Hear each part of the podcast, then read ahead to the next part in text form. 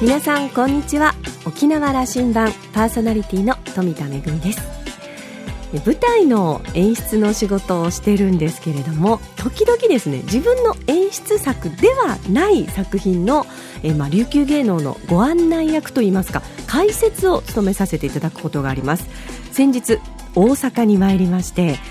とある能楽堂で琉球芸能の公演があったんですがそこで解説を務めさせていただきました。あの普段はね洋服のことが多いんですけれどもやっぱり能楽堂って聞きましてこれはちょっと着物を着ないといけないんじゃないかということであの主人の母が大阪におりますので着物を借りてですねあのちょっと私も超えてしまいましたので あの大丈夫かなって思いながら、はいえー、ちょっときつめの着物を あの着てご案内役を務めてまいりました。でもその時にとってもびっくりしたのがあの会場にいらっしゃったお客様にちょっとアンケートを取ってみたんですね。この中で琉球芸能に携わっている方どのぐらいいらっしゃいますかって言ったらほとんどの方が手を挙げて歌三振や踊りなど、えー、県外の方でもたしなんでいる方がいらっしゃるということでとても嬉しく思いました。さあ沖縄羅針盤今日も5時までお届けいたします。どうぞお付き合いください。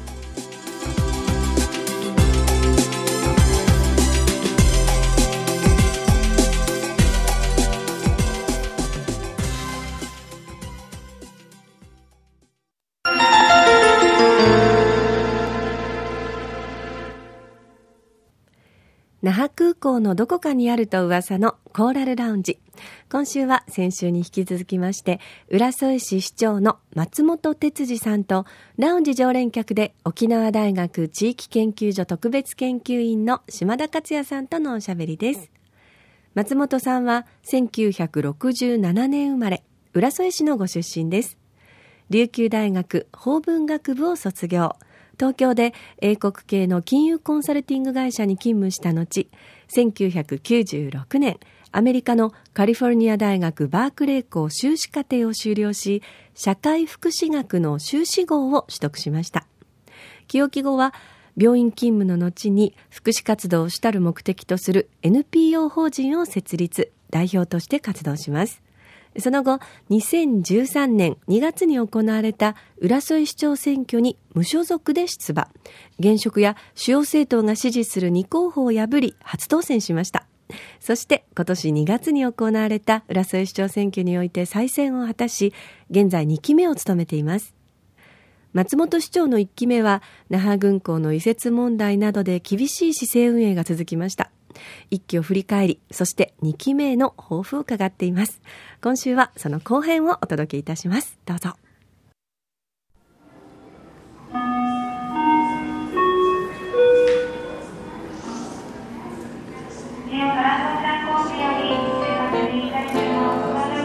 公約の中から一つ二つ話してください。まず公約の中で一つ、まああのまあ、先ほど言った障害を持った子どもたちのための母子支援施設を作るということもや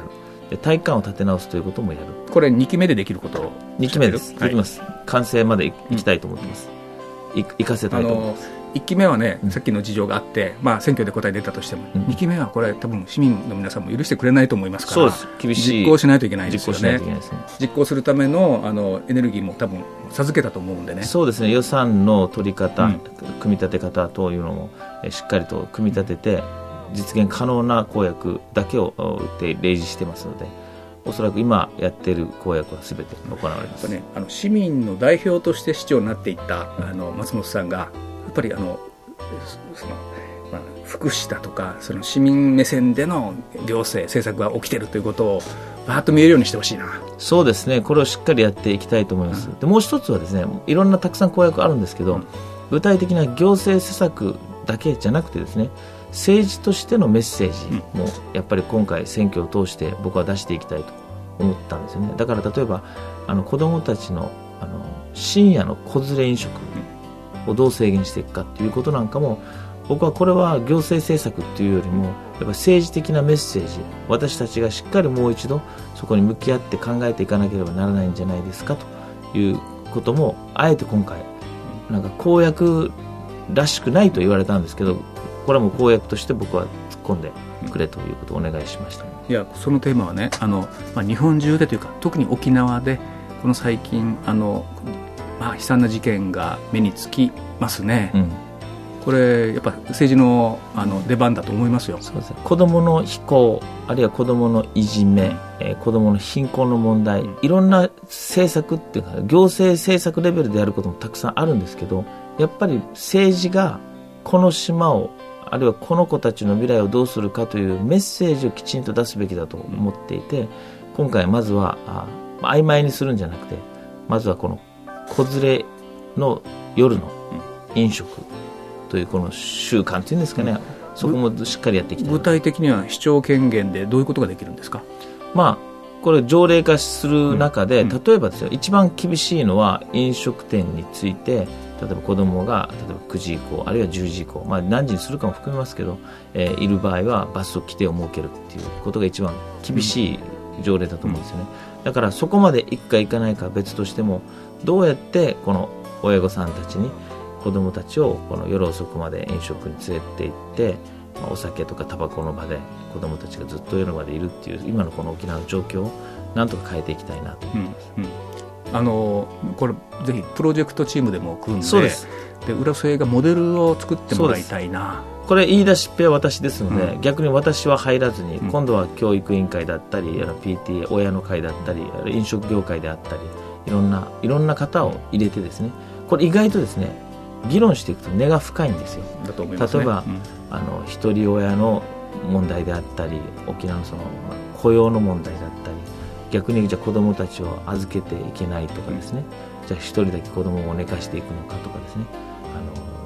離婚の問題いろんなものに踏み込んでいく問題なのでだからこそ僕は逆にここにしっかりと議論の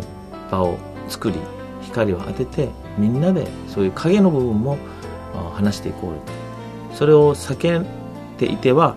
最終的なこの子供たちの光の部分ができないんですよね。うんあのまさに今の話題が松本さんらしいあの話題というかあの課題への挑戦だと思います。あのこれまでねやっぱそういう話がなかなか聞こえてこなかったと、うん、多分なさってるとは思うんですよ。だけども外に政策として現れてこなかったのであのそうですね、いよいよそまさに2期目はそういうことが発信されてくるというふうに我々期待してますんで、ありがとうございます。あの軍港の話だけではないはずだから。できないないですね。ないはずだから。それもしっかりやりますけど、うん、やっぱ本当にやりたかったのはやっぱり浦添のもっと暮らしだったり生活だったりもっと言えばやっぱり私たちがどういうなんていうかな人としてこの島を担っていくのか心の問題を含めてですね。軍港の話も少しは聞きます、はい、この間知事のところ行って話をしてきましたね、はい、でいっぱいやろうかという話にも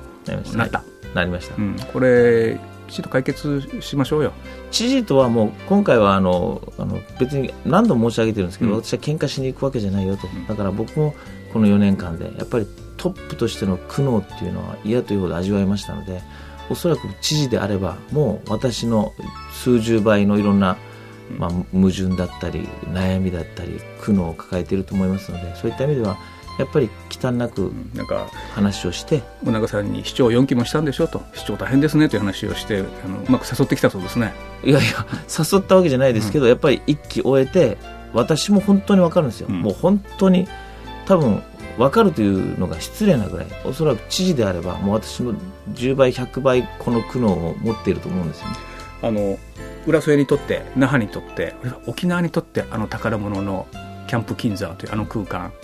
ぜひお願いしますそうですね。ままさにあのみんなの浦添の街ですけど、うん、やっぱり本当に、えー、沖縄が誇れるあるいはせ世界に誇れる場所に変えていくためには、うん、みんなで H を結集しなければいけないと思沖縄の次の時代のエンジンになるはずですから。そこは間違いなくなりますね。我々が生きてる間に見れますね。大丈夫です。エンジンかけましょう。お願いします。僕はねあの松本さんこのコーララウンジには3回目なんですよ。はい。1回目はねこれ多分7年前ぐらいですけども、うん、ちょうどハワイの留学から帰ってきてねそうでしたね。世界を見てきたと、はい、もうあの目をキラキラさせてねで沖縄があの次の時代にまだまだ発展できることがこんなこんないろいろあるという話をなさった、うん、それから4年経ってあの市長になったとなってきました、はい。うん、でその時もねあの目をキラキラさせてでもでもちょっときつくなってきた頃ではあったけど やるよと言わしゃった。で、えー、それからまた4年経って、はい、今日。また来ましたね。あの政治家松本哲司を語ってほしいんですけどね、はい、あのどうですか？ずっともう20年近く我々沖縄を議論してきたわけですけども、うんうん、僕はあの浦添からでも松本さんこんなこと思ってると思うよ浦添はこれ琉球の中心だった時代もあるわけではい琉球王朝発祥の地でもありますのでねあの、えー、殺到もいたとはい、あそこから何かが始まって沖縄中が変わるんだということがあったわけで、うん、そうですね歴史上はそんなこと考えてると思いますよで、えーまあうん、いやみんなが知っているその何代前かな比嘉昇市長という人がいて、はい、僕あの人が本当は県知事になるべきだったそうですね。本当に僕が尊敬する政治家ですね。そういう人もい伝説の人でしたから。やっぱあの人がやっぱり志半ばでああいうふうに退場しなければいけなかった。まあ、おそらく悔しさもたくさんあったと思うんですよね。ですがその志をやっぱり継いでいきたいと思ってますね。あの松本さんね浦添市民はね松本さんに僕は投資したんだと思いますよ、はい、あのこの4年間、投資していよいよそれを、ね、回収する時期に来てるんだと思う。このリーダーを立ててね。やってくれないといかないと思ってると思う。あのどんな浦添にしていきます？すごいプレッシャーですね、うん。やっぱりねあのこのやっぱ重荷をしっかりと責任を持ってやっていきたいなと思ってます、まあ、今比嘉昇さんの話も出ましたけども彼の志を引き継ぎつつですね。やっぱり沖縄のあのエンジンとなる牽引となる街にしていきたいとよく僕は話してるんですけど浦添を沖縄の leading city にするんだと話をしてるんですけど、うん leading city にふさわしい leading citizen を作らないといけないと思ってるんですよ。だから僕は、あの、例えば西海岸にこんなビルができて、こんな街ができて、これだけの経済波及効果があってっていうこともやるんですけど、それにふさわしい浦添市民、リーディングシチズンですね、を一緒にそういうふうになっていきたい。失敗を恐れず、やはりこの過去と歴史といろんなものを学びながらも未来への果敢な挑戦を忘れずにいく。本当に沖縄をだけじゃなくてアジアをリードしていくやっぱ町の市民として私たちが人としても成長していく。だからそれは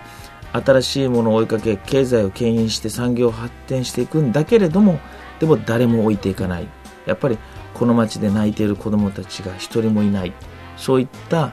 町も優しさも持つ、うん、そういったリーディングシチズンを共に目指シズンね。あのいや僕は浦添はそのポテンシャルがあると思っていて、はい、また沖縄の中では浦添がそれやってくれないと。あの新しい町ですよね。浦添がというか僕は2つあると思っていて那覇が真ん中にあって浦添がそのムードがあると。豊見城もこれあの発展可能性という意味において、うん、そしてあの市民も若いと、うん、でこれから学びの時期に来ていると。そうですね。あの2つ僕はあのよく見ていてね、うんうん、それこそモデルができてくると思ってるんですけども。これに豊見城那覇浦添宜野湾っていうのはこれがグレーター那覇じゃないですけど、うん、本当に沖縄の中核になってくれば本当にそのアジアとごしていける沖縄っていうのが誕生していくと思うんですよね、もう都市国家ですよねそうです。だからもうそろそろ我々はワッタギノワンとかワッタナーファンチュランドとかっていうのもどっかで外していきながら、みんなで本当により高くより大きなこの理想に向かってみんなで進んでいくっていうこともやらないといけないだろうと思って、ね、あのそれを訴えるあのことにも時間ぜひあの費やしてくださいね。はい。ぜひあのそれからうんちょっと時代感を聞いておきますね。はい、やっぱ世界動きましたね。動きますね。動きましたね。あのまあトランプさんなんていう人が出てくるそれはそれから東アジアの情勢も中国、日本も変わる、うん、沖縄がどうあのそこから展開していくかという話ちょっとあの外を見た話を松本さんのその世界観を聞かせてほしいです僕はですねやっぱり混迷の時代でもあると思うんですよ。答えのない時代っていうんですかね。だからこそ答えを探していくんじゃなくてやっぱり私たちが答えを作っていく。そういう時代が来ると思うんですよ、だから本当に今アジアは非常に難しいある意味難しい混迷の時代が来ると思いますよ。だからこそ我々はあの正解を探すんじゃなくて我々の中にある正解をこれが正解だというふうな形でアジアに訴えていく力を持たなければならないと思いますね。あのそれは沖縄の中でのよりその建設的な議論が欠かせないと思うんですけどもね。そうですね。ちょっとその場が足りないなと僕は思うんだが。そうですね。あの本当に今の世の中、うん。もう100点満点と0点っていうのはないと思うんですよ。だからこういったデメリットもあるけれどもやっぱり自分たちはこういったプラスの面にかけていこうっていうそういったものをしっかりと我々がえ打ち出していくことが大切かなと思いますね。あの政治家って、僕は松本さんにこの責任もあると思ってね若い人たちに政治に関心を持たせるとはい、いうことへの責任、あのもうえあの影響力これだけ持ってしまったんでうーん365日24時間公人でいるというのは大変でしょ大変ですね。う、うん本当に政治のせうん。しっかり仕事ってやってみて分かるんですけど本当に大変なんですよ。だけど大変でなきゃいけないですよこの仕事は、うん。やっぱりこの島の未来を作りそして次の世代のお明日を作っていく仕事ですからそりゃああれですよ。最も難しい困難で苦渋に満ちた仕事でないといけないからこそそこに希望があり夢があり、えーそこに責任が出てくると思ってますので、あの頑張っていきたい体力ますも知力もはいどうです充実してきていますねこれから充実させていきます。あれ？あれ？あ あの家族の協力は？あ、家族はですね、はい。かうちの家族は協力的というんでしょうかね。うんもう好きなようにやれっていう感じなので、まあ、ある意味非常に協力的ですね。いやあの選挙戦では大変協力的であったというふうに見えてますけども、はい。そうです。その通りですなもうそうです。うちの家族はもう全然それについては反対はないですね。心も安定して、はいまさにあの浦添のこと沖縄のことを取り組んで最後に飛行機に乗る前にあの沖縄の若い人たちへのメッセージということであの、うん言葉を置いていってもらいたいと思います。今までの30年間よりも、これからの30年間の方が難しい混迷の時代が来ます。だからこそ、これまでの私たちのような大人に負けないようなですね、本当に強い信念と、そしてまた希望と、をしっかりと持ってですね、本当に、えー果敢に勇気を持って、えー挑んでいく、チャレンジしていくと、そういう人たちがきっと出てくると信じています。そういう人たちが出てくるようなですね、先輩でありたいと思います。ですね、あのそういうことが可能になるような発展可能性があるようなそしてもっと幸せになれるような沖縄ですからねそうです。間違いないです。あの体に気をつけて東京気をつけて行ってきてくださいはい。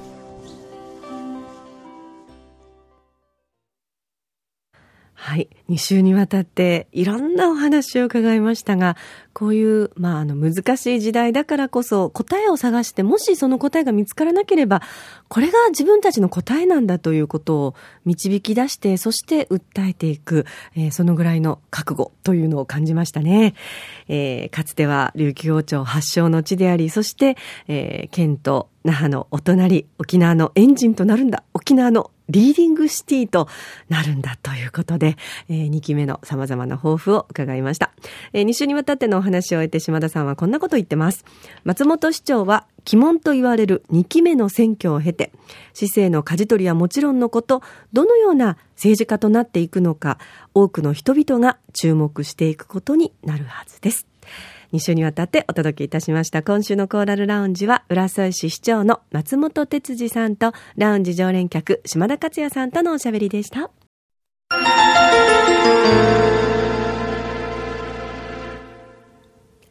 めぐみのあしゃぎだよりのコーナーです。今日はですね、国際通りのど真ん中、天物館で行われております、100歌両覧からご案内ですよ。毎週木曜日に公演が行われております、天仏館の木曜芸能公演百花両覧。3月はですね、沖縄の宝塚シリーズというのをお届けしておりまして、えー、今月初めにはですね、劇団うないの公演が行われたところなんですが、今度の木曜日は、はい、もうまさに沖縄の宝塚でしたね。えースクリーンで蘇る乙姫劇団の第3弾が行われます。えー戦後随一の人気劇団とも言われました乙姫劇団沖縄の宝塚として、えー人気を博しました。昭和24年に旗揚げをしまして、平成13年にその幕を閉じるまで多くの県民に夢や希望を与えました乙姫劇団がスクリーンで蘇ります。今回はですね、名作歌劇の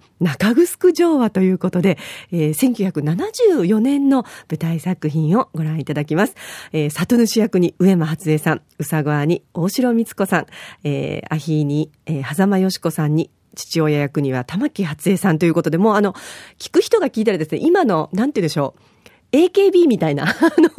感じの、本当にトップスターたちの、えー、お姿をぜひスクリーンでご覧いただきたいと思います。3月16日木曜日、えー、3回の上演がありまして、えー、朝の11時と午後2時と午後7時の、えー、3回となっております。前舞踊などの映像も含めてあるということですので、ぜひご覧ください。えー、こちらはですね、あの、えー、団体の受け入れも可能ですし、それからあの、デイケアの方とかリハビリの方とかの車椅子でのご入場も1回目、2回目は可能ですということなので、ぜひあの、事前に、え、お問い合わせいただきたいと思います。チケットは、那覇市文化展物館の事務所で電話予約が可能です。電話番号098-868-7810、868-7810番目お問い合わせください。めぐみのあしゃぎだよりのコーナーでした。